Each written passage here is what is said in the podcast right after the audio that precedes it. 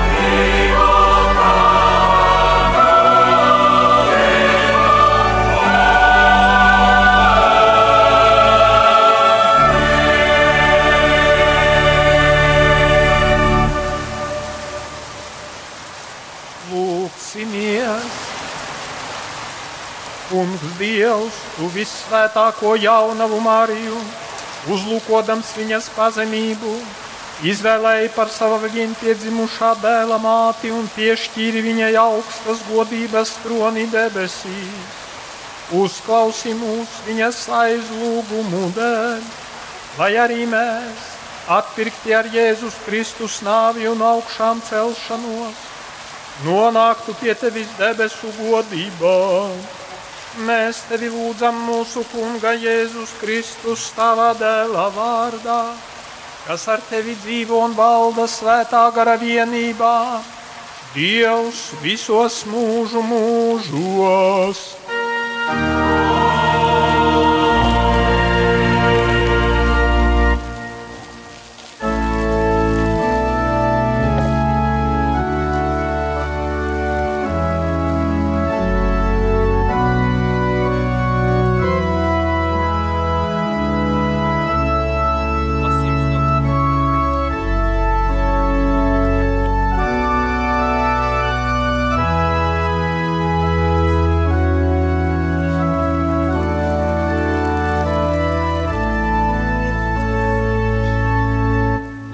No kroniku pirmās grāmatas.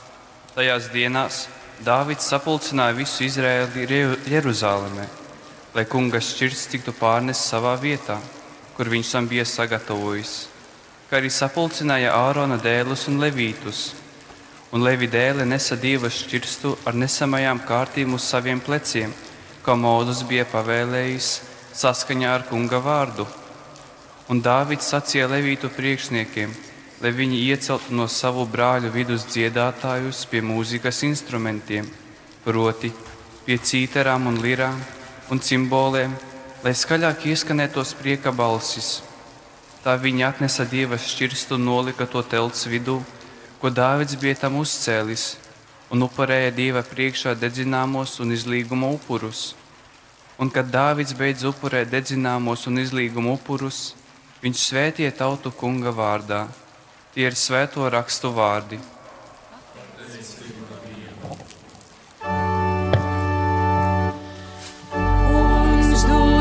Uz savu atpildas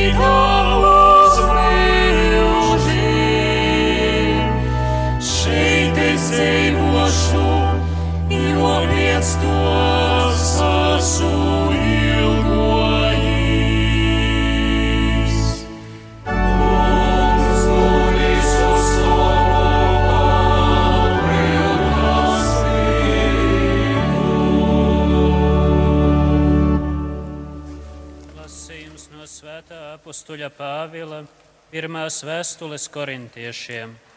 Brāļi, kad šis iznīcīgais būs ietērpies neiznīcībā, un mirstīgais būs ietērpies nemirstībā, tad piepildīsies rakstītais vārds.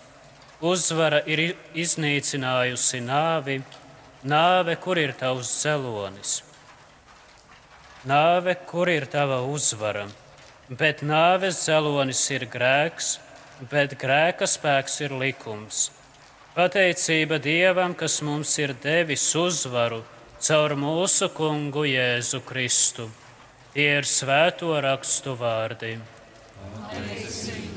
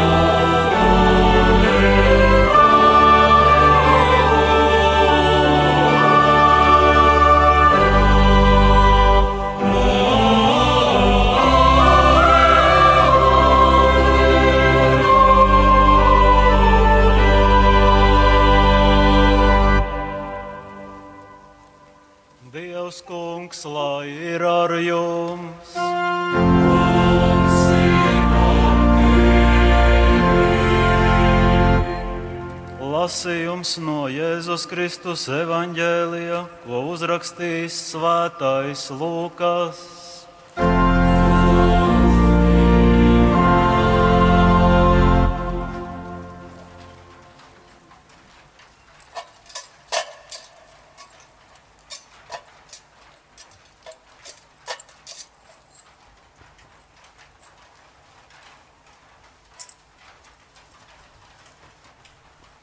Tanī laikā notika, ka Jēzum runājot, kāda sieviete no pūļa paceltā balsī viņam sacīja: Svētīgas tās miesas, kas tevi nesāja, un krūtis, kas tevi zīdīja.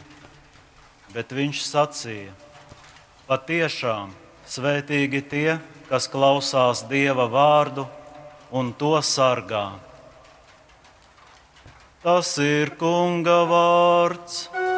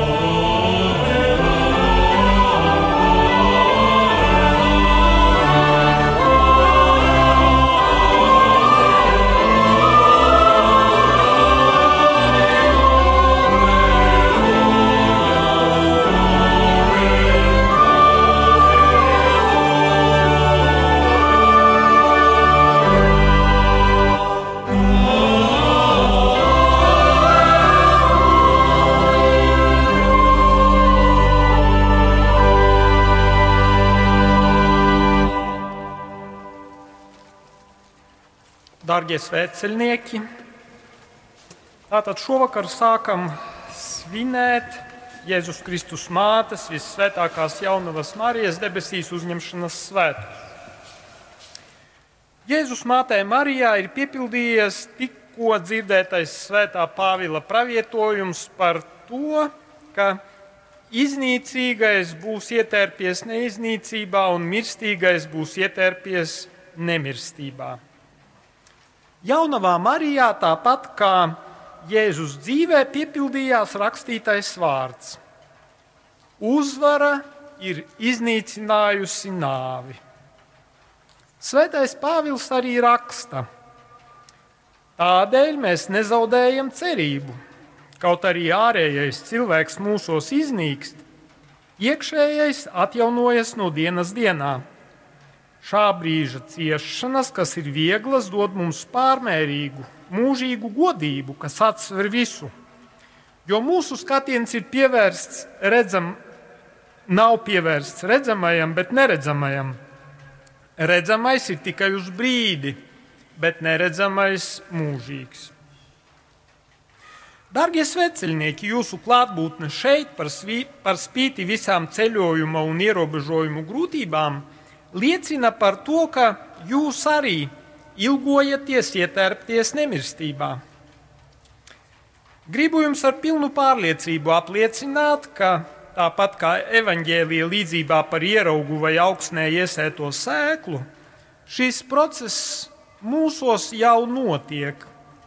Jo mēs esam svētceļojošā dieva tauta, kas dodas uz kopīgo mērķi - mūžīgo dzīvi kopībā ar Dievu. Un ko mums darīt, lai tas netiktu apslāpēts un mūsu dzīves beigās nonāktu līdz vēlējam, vēlamajam rezultātam? Ieskatīsimies vēlreiz šodien dzirdētajos svēto rakstu tekstos. Evanģēlijā. Svētīgi tie, kas klausās Dieva vārdu un uzticīgi to glabā.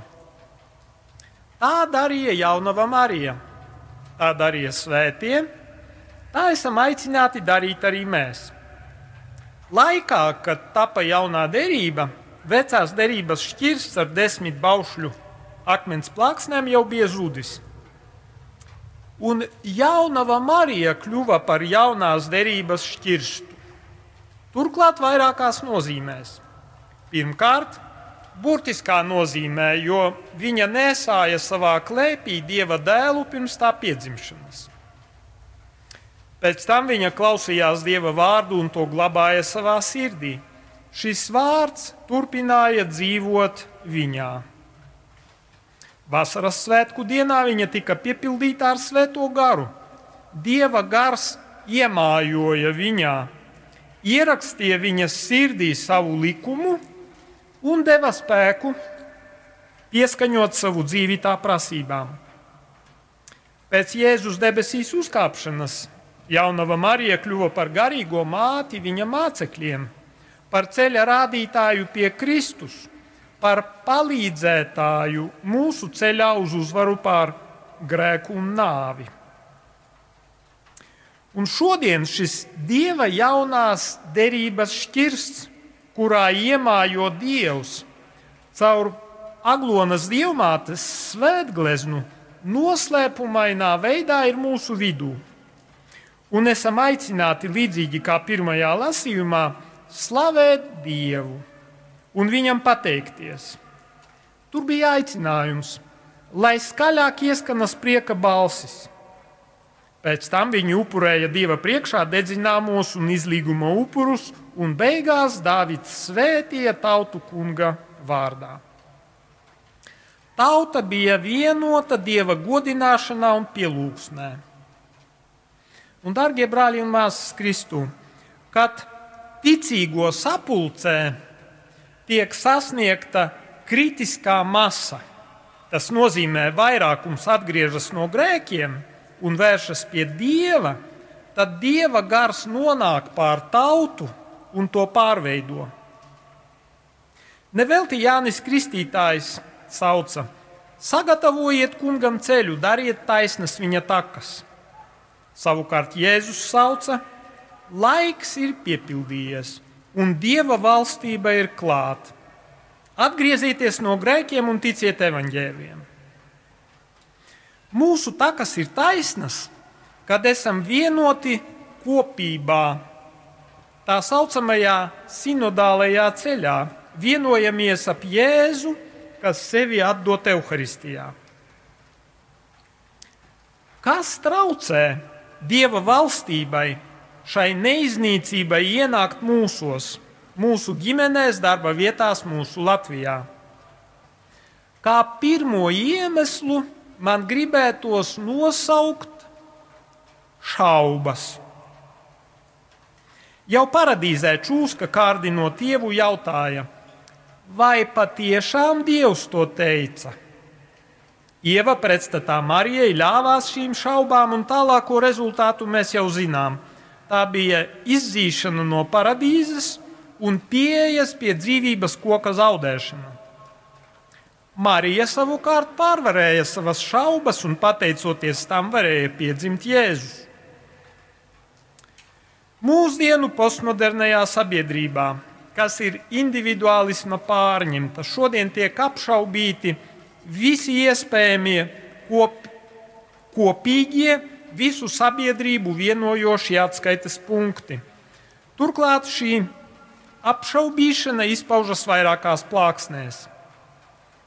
Piemēram, tiek jautāts, vai apšaubīts, vai ir Dievs, vai baznīcai var uzticēties, vai objektīvā patiesība vispār pastāv. Vai cilvēka dzīve, ikviena cilvēka dzīve ir svēta un neizskarama no ieņemšanas brīža līdz dabiskajai nāvei?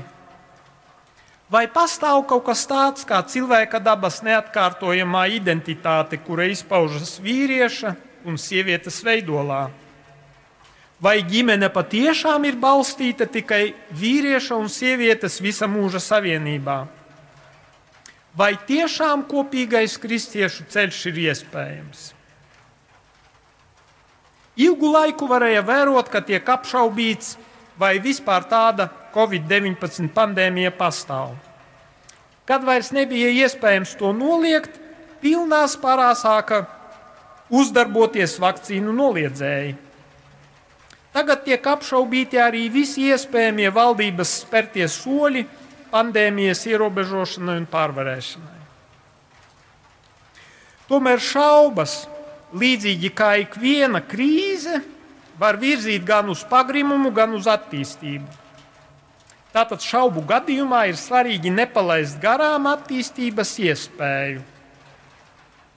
Arī šeit gribu minēt pāris iespējamos piemērus. Vēl joprojām plašsaziņas līdzekļos virmo ziņas par baznīcas iesaisti krimināla procesos.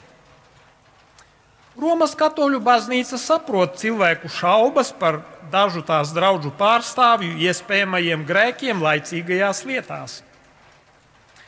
Vienlaicīgi Romas katoļu baznīcai ir svarīgi, ka tiek spriesta taisna tiesa. Tādēļ jāatcerās, ka taisna tiesa nozīmē gan notiesāt vainīgos, gan arī attaisnot tos, kas nav vainīgi. Un attaisnošanai ir jānotiek tikpat ātri un publiski, kā ir izskanējuši apvainojumi. Tāpat būtu tikai taisnīgi sagaidīt arī atbilstošu atvainošanos par nepamatotiem apvainojumiem, neatkarīgi no tā, vai tas ir noticis sasteigtības, kļūdas vai kāda cita iemesla dēļ. Ir svarīgi, lai plašsaziņas līdzekļi neuzņemas tiesneša lomu pirms tiesa vēl nav notikusi. Līdz tiesai secinājumi par kādas personas izdarītu noziedzīgu nodarījumu ir tikai pieņēmumi. Diemžēl esam vairāk kārt saskārušies ar situācijām, kad presē tiek noņemta šī pieņēmumu forma un persona, kurai ir tiesības uz aizstāvību, jau tiek izsludināta par noziedznieku. Pēc tam, kad amatpersonu izvirzītie pieņēmumi ir atcelti, mēdījos seko klusums, bet kauna zīmogs pār nevainīgu cilvēku paliek. Nedaudz par saprātīgajām šaubām. Krimināla procesā dominē saprātīgu šaubu jēdziens, tā ka tieši tas ir pamats tiesāšanai laicīgajā tiesā. Viduslaikos saprātīgās šaubas aizsargāja tiesnesi no sevis paša. Jebkurš grēcīgais solis tiesas spriešanas laikā tiesnesim būvēja savrupmāju ellē. Tādēļ jau no pirmsākumiem tiesnešiem ir pienākums tiesāt taisni. Un robeža starp to, vai cilvēku atzīst par vainīgu vai attaisno, ir taisni šīs saprātīgās šaubas. Ja tiesnesim rodas saprātīgas šaubas par to, ka tas pierādījumu apjoms, ko atnesis apsūdzības uzturētājs valsts vārdā, nav pietiekams, lai konstatētu, ka persona būtu saucama pie atbildības, tad šis process beidzas bez notiesājoša sprieduma. Tātad, lai kādu notiesātu, ir jātiek pāri šīm saprātīgajām šaubām. Lēmuma pieņemšanas etapā tās nedrīkst būt. Un arī katram cilvēkam ir sirdsapziņas pienākums būt taisnam pret sevi un citiem. Un tas attiecas arī uz mēdīju pārstāvjiem. Var novērot, ka šaubas, ja tās masveidā pārņem sabiedrību, bet netiek kliedētas un pārvarētas, kļūst destruktīvas un ved pie pagrimuma. Ir svarīgi apzināties šo problēmu un to risināt. Šaubas pārī ar plaši izplatīto individuālismu var novest pie slavenā četru muskatieru saukļa. Viens pret visiem, visi par vienu, ļoti bīstamas transformācijas mūsu sabiedrībā. Viens pret visiem, visi pret vienu. Neatrisinātas, nepārvarētas šaubas ved pie aizdomīguma atmosfēras. Tās traucē normālu sabiedrības un valsts attīstību. Es dzirdu par ārvalstu investoriem, ka tie atsakās uzsākt nopietnus projektus Latvijā, jo neredz šeit iespēju normāli darboties, atvērt kontu, kontu bankā un ieguldīt līdzekļus šeit valdošās aizdomīguma atmosfēras un no tās izrietošo šķēršļu dēļ. Viņi investē pie mūsu kaimiņiem, un rada tur jaunas darba vietas. Gribas izdarīt secinājumu, ka šai gadījumā šaubas nav novedušas pie attīstības.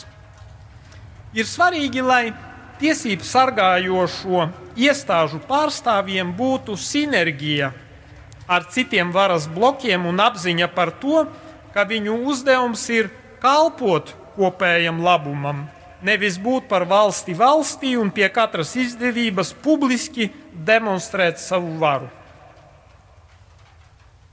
Redzam, ka liturģiskajā lasījumā minētais nāves dzelonis darbojas mūsos, mūsu valstī un pasaulē. Ja šaubas netiek pārvarētas, tās ved pie regresa un dekadences, rada grēka struktūras, tās šķeļ nevis vienokopīgam ceļam. Ja tās tiek pārvarētas, tās ved pie attīstības un izaugsmes. Un varam jau redzēt arī cerības asmus, kas dzimst caur šaubām. Šobrīd jau tiek apšaubīta nepārtrauktā cilvēces progresa un patēriņa pieauguma ideja, saskatot arī daudzos negatīvos blakus efektus un apdraudējumus. Tas pats attiecas uz globalizāciju. Ka tā nebūtu nav pamats, panacēja pret visām slimībām, bet tai līdzi nāk arī nopietni apdraudējumi, kas ļoti izgaismojās pandēmijas laikā. Tāpat atskan ar vien stingrāka kritika pret kārtējām marksisma inkarnācijām, jo arī mūsdienu neomarksisti, jeb saka, marksisma pēcteči, vienmēr redz problēmas risinājumu tā nī, ka viena grupa ir apspiesta un tai ir jācīnās pret pārējām par savām tiesībām. Un šāda veida cīņas garu mēs redzam arī šobrīd dažādās jomās. Mūsdienu sabiedrība ir ļoti polarizēta. Vakcinētie un nevakcinētie, liberālie, konservatīvie, tie, kas iestājas par dabīgu ģimeni, iestājas pret tiem, kuri grib paplašināt ģimenes jēdzienu. Viens otru apstrīd, apšauba un skatās ar aizdomām.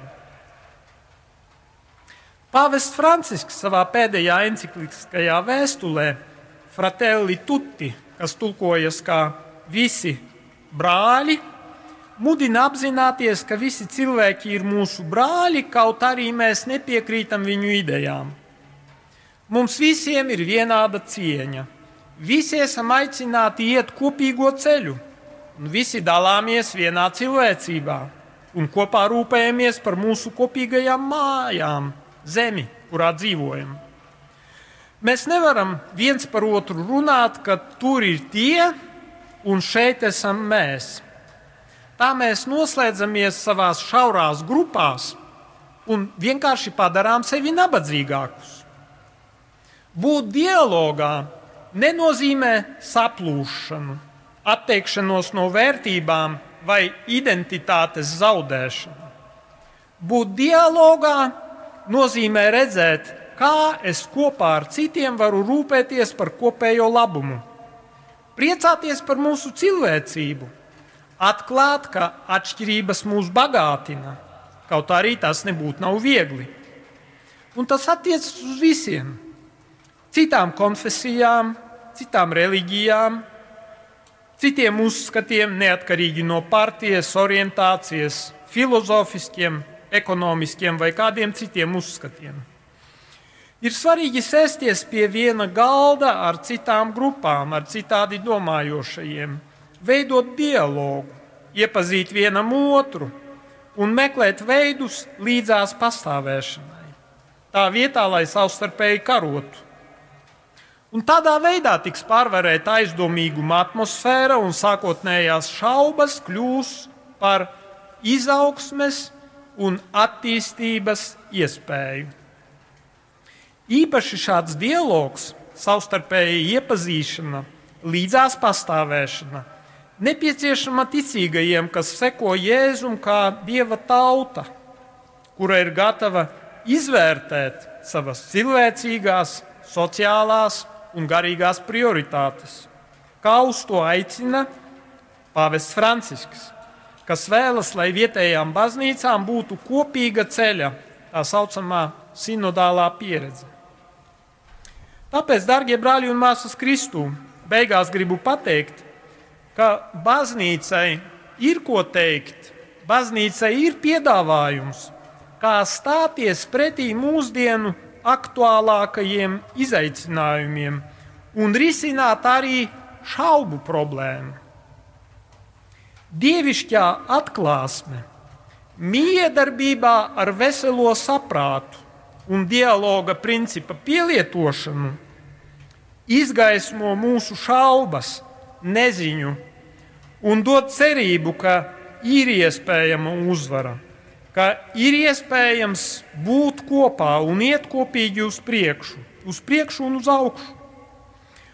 Un tāpēc Svētais Pāvils var saukt Pateicība Dievam, kas mums ir devis uzvaru caur mūsu kungu Jēzu Kristu. Āmen!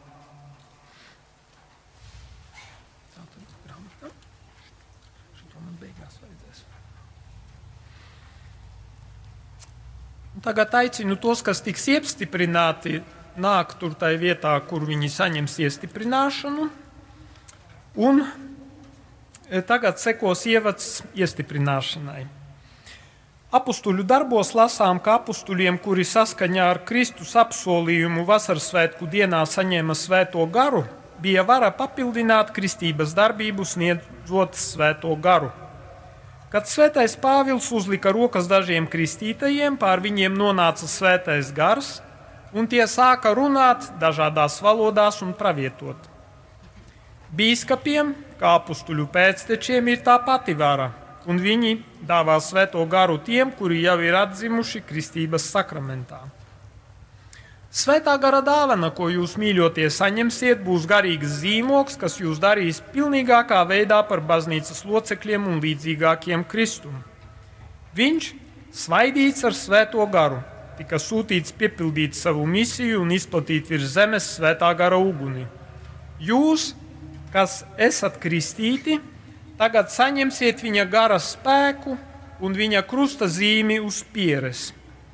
Un līdz ar šī sakramenta saņemšanu jūs tiekat kā pilnvaroti, ietērpti spēkā no augšienes un sūtīti pasaulē, lai liecinātu par to, ka Dievs ir dzīvs, ka Viņš turpina darboties un ka Viņš vēlas, lai visi cilvēki uz viņu atvērtos. Un tagad, pirms saņemsiet svēto garu, atcerieties ticību, ko jūs vai jūsu vecāki, krustavecāki līdz ar baznīcu apliecinājāt jūsu kristības dienā. Tāpēc aicinu tos, kas vēl sēž, arī piecelties un kopā apliecināt ticību. Es jautāju katram no jums, vai tu atsakies no ļaunā gara visiem viņa darbiem un kārdinājumiem? Es atsakos. Vai tu tici Dievam, visvarenajam Tēvam, debesu un zemes radītājam? Es ticu. Vai tu tici Jēzum Kristum, viņa vienīgajam dēlam, mūsu kungam, kurš ir piedzimis no jaunavas Marijas, cietis un apbedīts, augšām cēlies no miroņiem un sēž pie tēva labās rokas? Es ticu. Vai tu tici svētajam garam, kungam un atdzīvinātājam, kurš šodien iestiprināšanas sakramentā, tev tāpat kā apstuļiem vasaras svētkos, tiek sevišķā veidā dāvāts? Es ticu. Vai tu tici svētai katoliskai baznīcai, svēto sadraudzībai, grēku piedošanai, miesas augšām celšanai un mūžīgai dzīvei? Es ticu. Tāda ir mūsu ticība. Tāda ir baznīcas ticība, kuras apliecināšana ir mūsu lepnums Jēzu Kristu, mūsu kungā. Amen.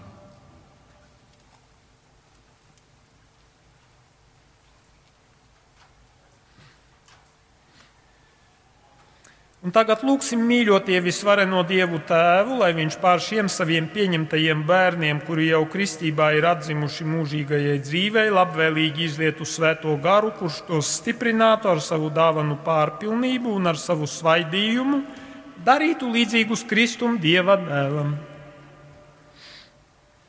Visvarenais Dievs, mūsu Kunga Jēzus Kristus Tēvs, kas šiem saviem kalpiem esi licis no jauna piedzimt no ūdens un svētā gara, atbrīvodams tos no grēka.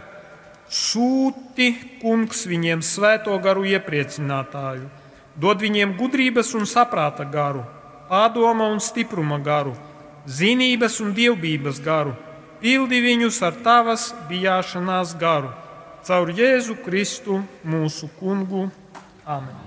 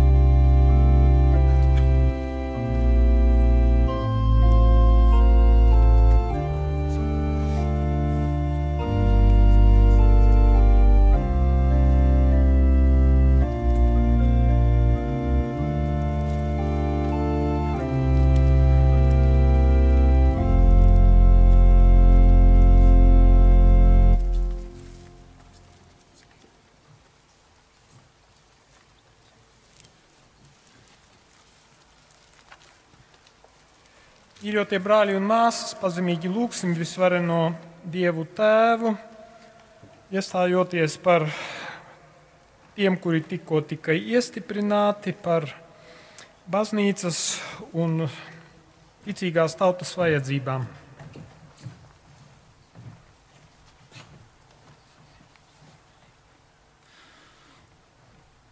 Lūksim par tiem, kurus Dievs ir stiprinājis, dāvādams ties, tiem svēto garu, lai viņi aug ticībā un ar savu dzīvi liecina pasaulē par Jēzu Kristu.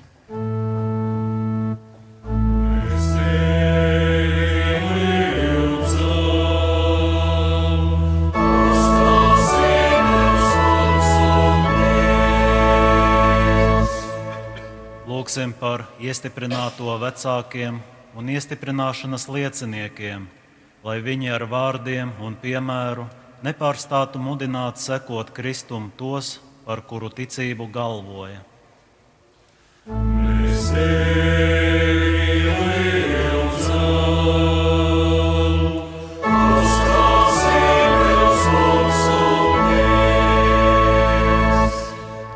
Lūksim par Svēto Dieva baznīcu, kopā ar mūsu pāvestu Francisku, visiem biskupiem un priesteriem, lai sapulcināta svētajā garā baznīca augtu un attīstītos ticības un mīlestības vienībā līdz pat kunga atnākšanai.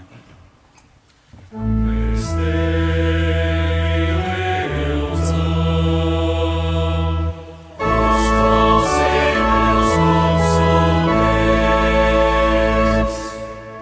Lūksim par visu pasauli, lai visi cilvēki, kuriem ir viens radītājs un tēvs, atzītu sevi par brāļiem bez kārtu vai tautības atšķirtības un patiesi no sirds meklētu Dieva valstību, kas ir miers un prieks svētajā garā. Mēs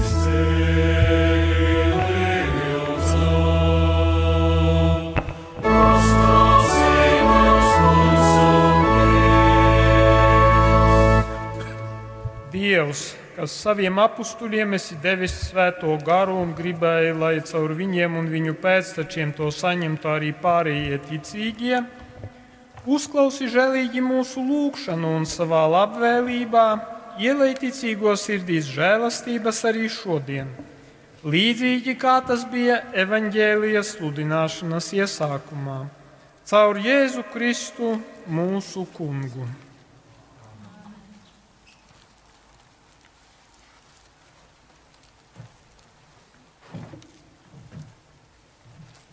Amen.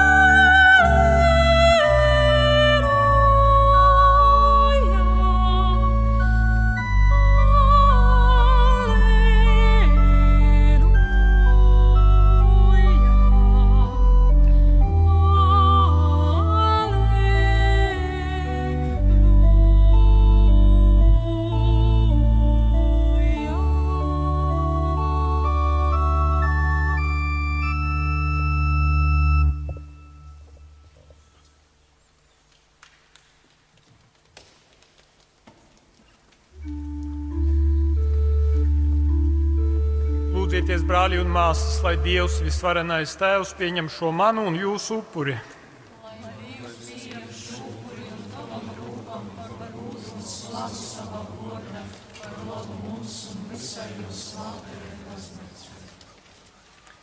Kungs, Dievs, mēs tevi lūdzam, pieņem šo izlīkšanas un slavas upuri, vissvētākās jaunavas Marijas debesīs uzņemšanas svētkos, lai ar to mēs iemantotu grēku piedošanas žēlastību un vienmēr būtu tev pateicīgi.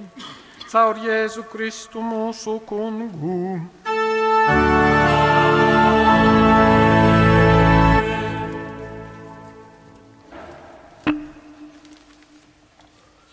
Dievs, kungs, lai ir ar jums!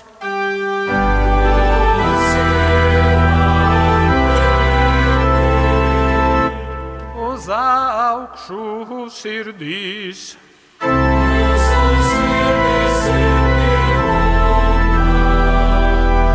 Pateiksimies kungam mūsu dievam!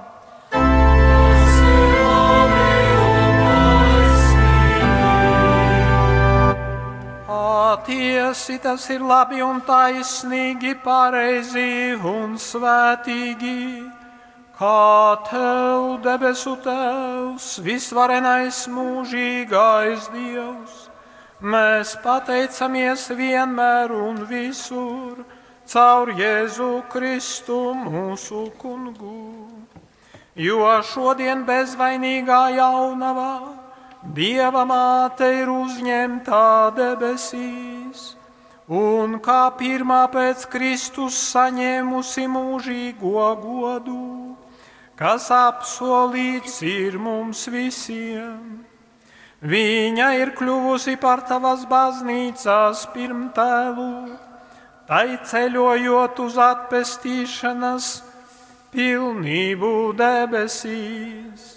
Viņa dāvā tavai tautai drošu cerību un pastāvīgu iepriecinājumu dzīves grūtājos brīžos. Un pelnīti tu nesi gribējis viņu redzēt satrūdām kapā. Viņu, kas tavam dēlam ikvienas dzīvībās devējām, bija ļāvusi piedzimt cilvēkā miesā. Un tāpēc vienotībā ar eņģeļiem un visiem svētajiem mēs tevi slavējam, teikdami tagad un vienmēr.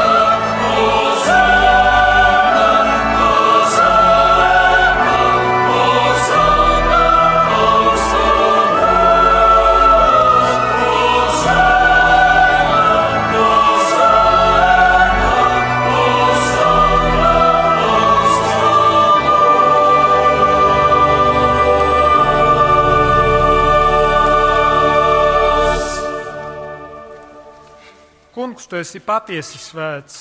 Tev pienākas gods no ikvienas radības, jo caur tavu dēlu, mūsu kungu Jēzu Kristu un svēto garu, tu visu dzīvini un dari svētu, un nemitīgi pulcini sev tautu, lai no saules lēkta līdz pat rietam, tiktu upurēts tavam vārdam par godu, tīrs upuris. Dziļā pazemībā mēs tevi lūdzam, kungs, Svētī šīs mūsu upurdāvanas, tā paša svētā gara spēkā, lai tās mums top par tava dēla, mūsu kunga Jēzus Kristus, miesu un asinīm, jo pēc viņa pavēles mēs svinam šo noslēpumu.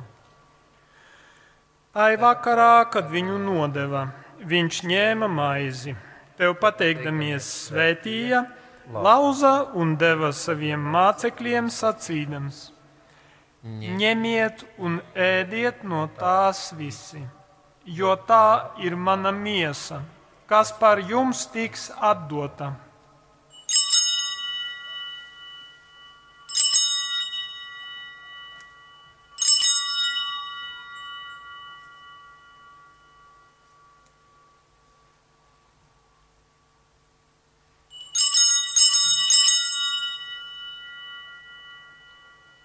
Tāpat pēc vakariņām viņš ņēma biķeri, tev pateikdamies, svētīja un deva saviem mācekļiem sacīdams: Ņemiet un dzeriet no tā visi, jo tas ir manu jaunās un mūžīgās derības asiņu biķeris, kas par jums un par daudziem tiks izlietas grēku piedošanai. Dariet to manai piemiņai.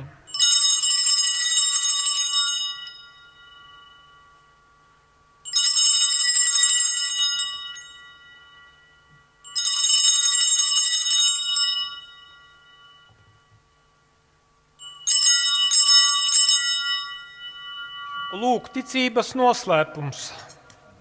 Mēs vēstīsim par tavu nāvi, kungs, un liecināsim par tavu augšām celšanos līdz pat tavai atnākšanai.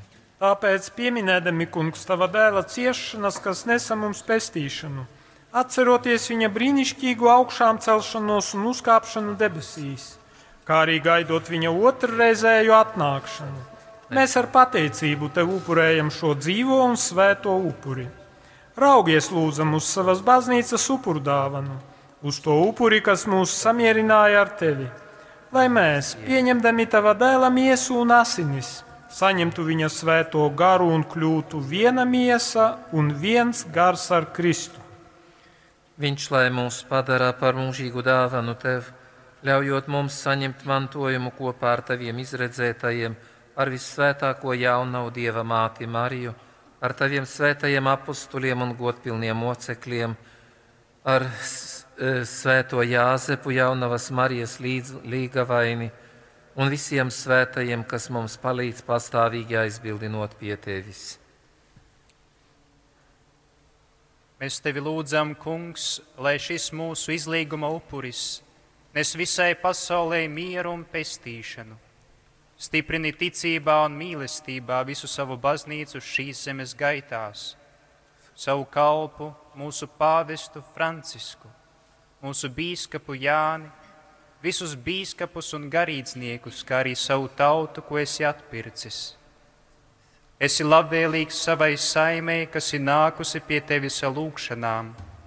Ved pie sevis labais tēvs arī tos savus bērnus, kas ir tālu no tevis, bet mūsu nomirušos brāļus un māsas, un visus, kas tavā žēlastībā aizgājuši no šīs pasaules, uzņem savā valstībā, kur arī mēs cerējam nokļūt, lai vienmēr skatītu tavu godību caur Jēzu Kristu mūsu kungu, caur kuru tu pasaulē dot visu labo.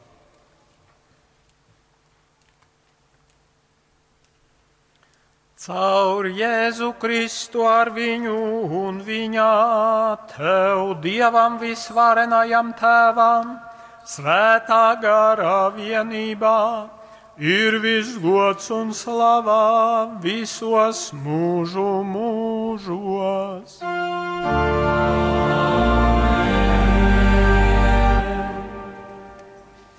Paklausot pestītāja vārdiem un viņa dievišķo likumu pildot, mēs ar paļāvību sākām. Tēvs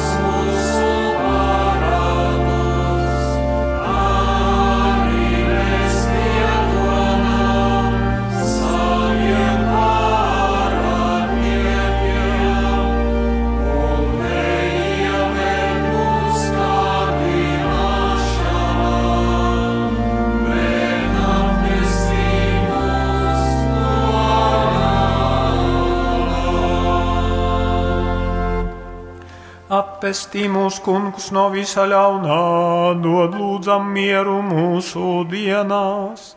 Lai ar tavu žēlastību mēs būtu pasargāti no katras nelaimes un grēkā, drošā cerībā gaidot, atnākam mūsu pestītāju kungu Jēzu Kristu.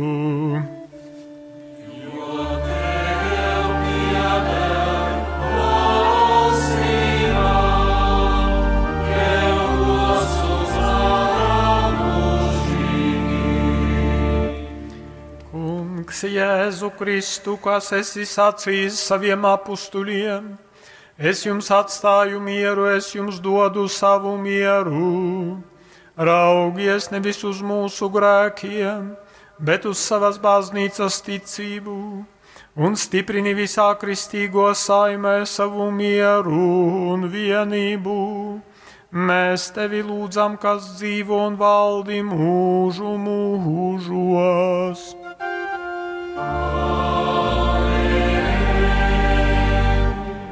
Lai dievā miers ir ar jums vienmēr.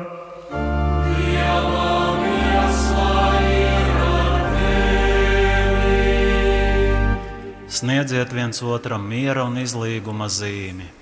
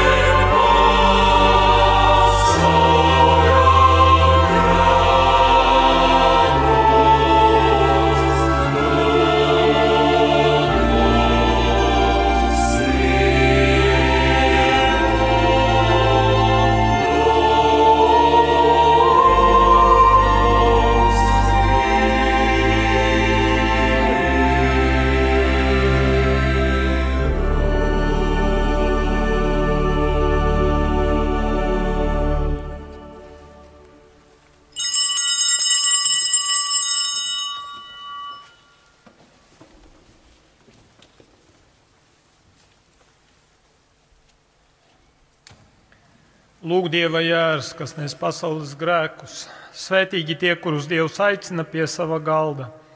Kungs, es neesmu cienīgs, ka tu nāktu pie manis, bet saki tikai vārdu, un mana dvēsele kļūs vesela.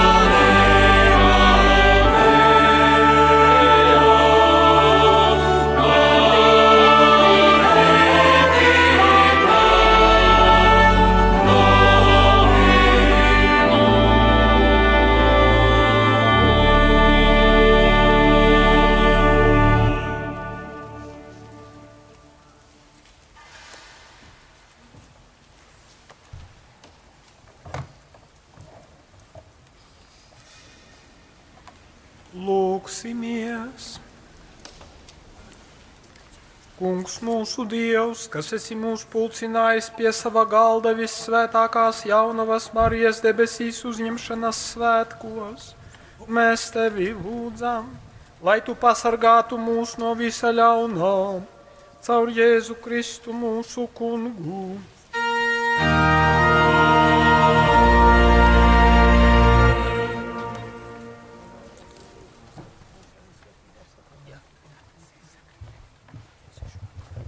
Pēc brīža sekos uzstādīšana un eh, visvētākās jaunavas Marijas litānija, un pēc tam arī svētība ar visvētāko sakramentu. Un es vēlējos pateikties eh, eh, Jēzus sirds draudzes Rēzeknes korim, kurš, kurš šodien mūs pavadīja muzikāli un palīdzēja mums pacelt sirdis pretī debesīm, kuris saucās Adoremus, un pateicamies vadītājai Marijai Šnevelei.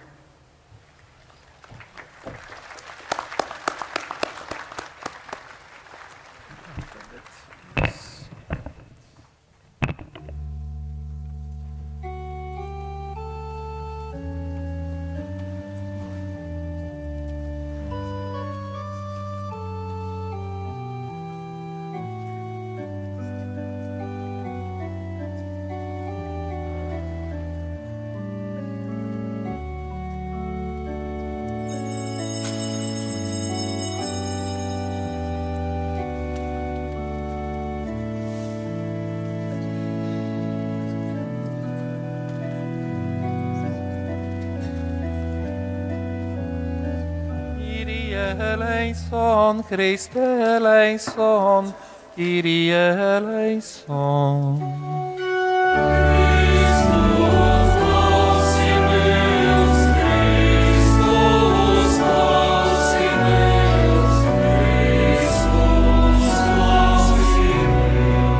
Mīls tavs no dabasīm apsažāloj par mums, apsažāloj par mums.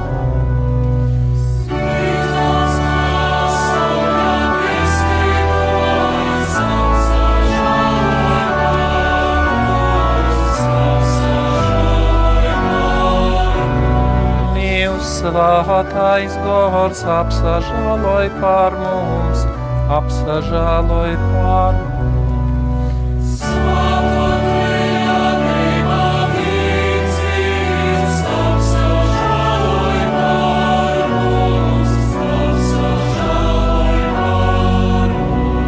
Svēto Marijā, svēto divā dzemdētojā, lūdz dzīvu par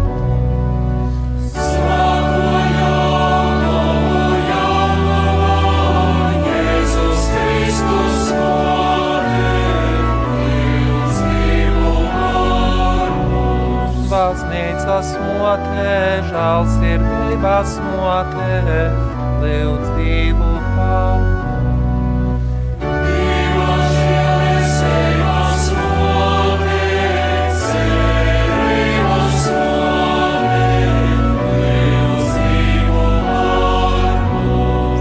Visu teiro to motē, visu skaisto to motē, lūdz dzīvu par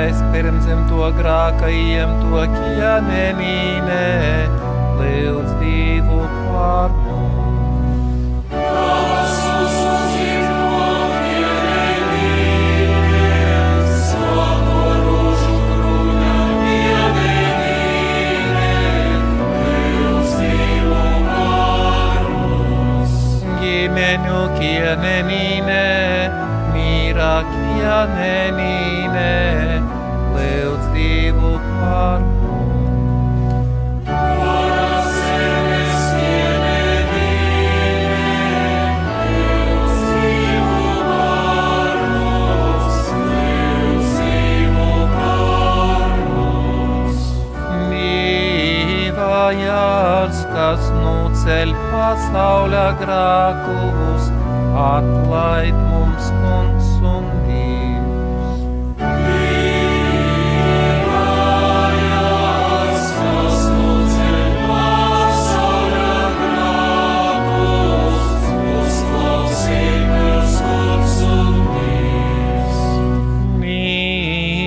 glābājās, kas nuceļ pasaulē grākus, apsažāloj par mums. Tovā patvārumā.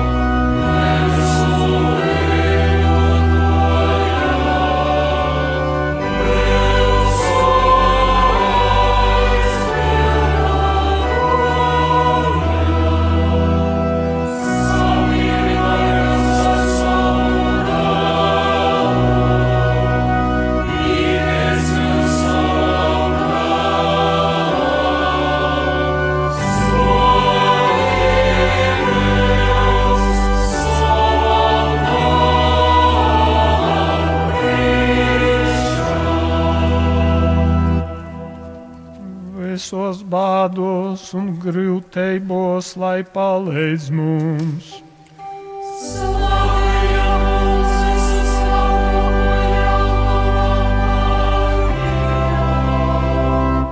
Lūksimies!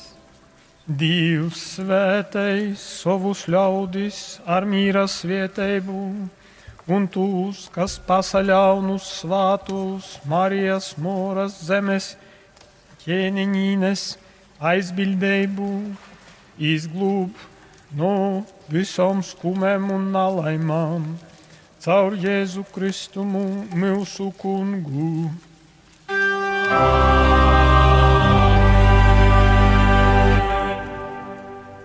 Visu svātu sakramentu. Divam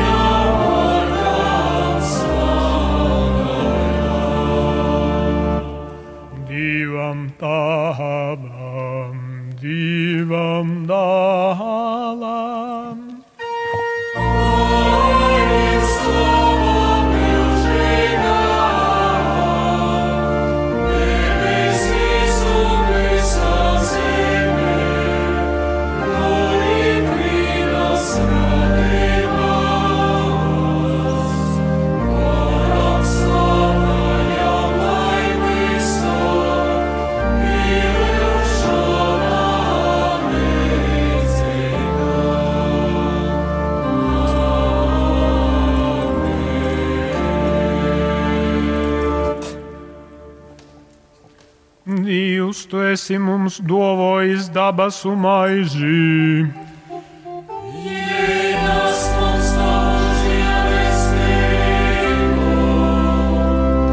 Lūksimies! Kungs, Jēzu, kas esi mums atstājis visu svātoku sakramentu par pīmiņu savam cīšanām. Dori, lai mēs tavas mīsas un ašņa svātu noslēpumu taigu gudinojam, ka varētu pastāvīgi saimt tavas pestēšanas augļus, ko lūdzam no tevis, kas dzīvoja un valdi mūžīgi mūžām.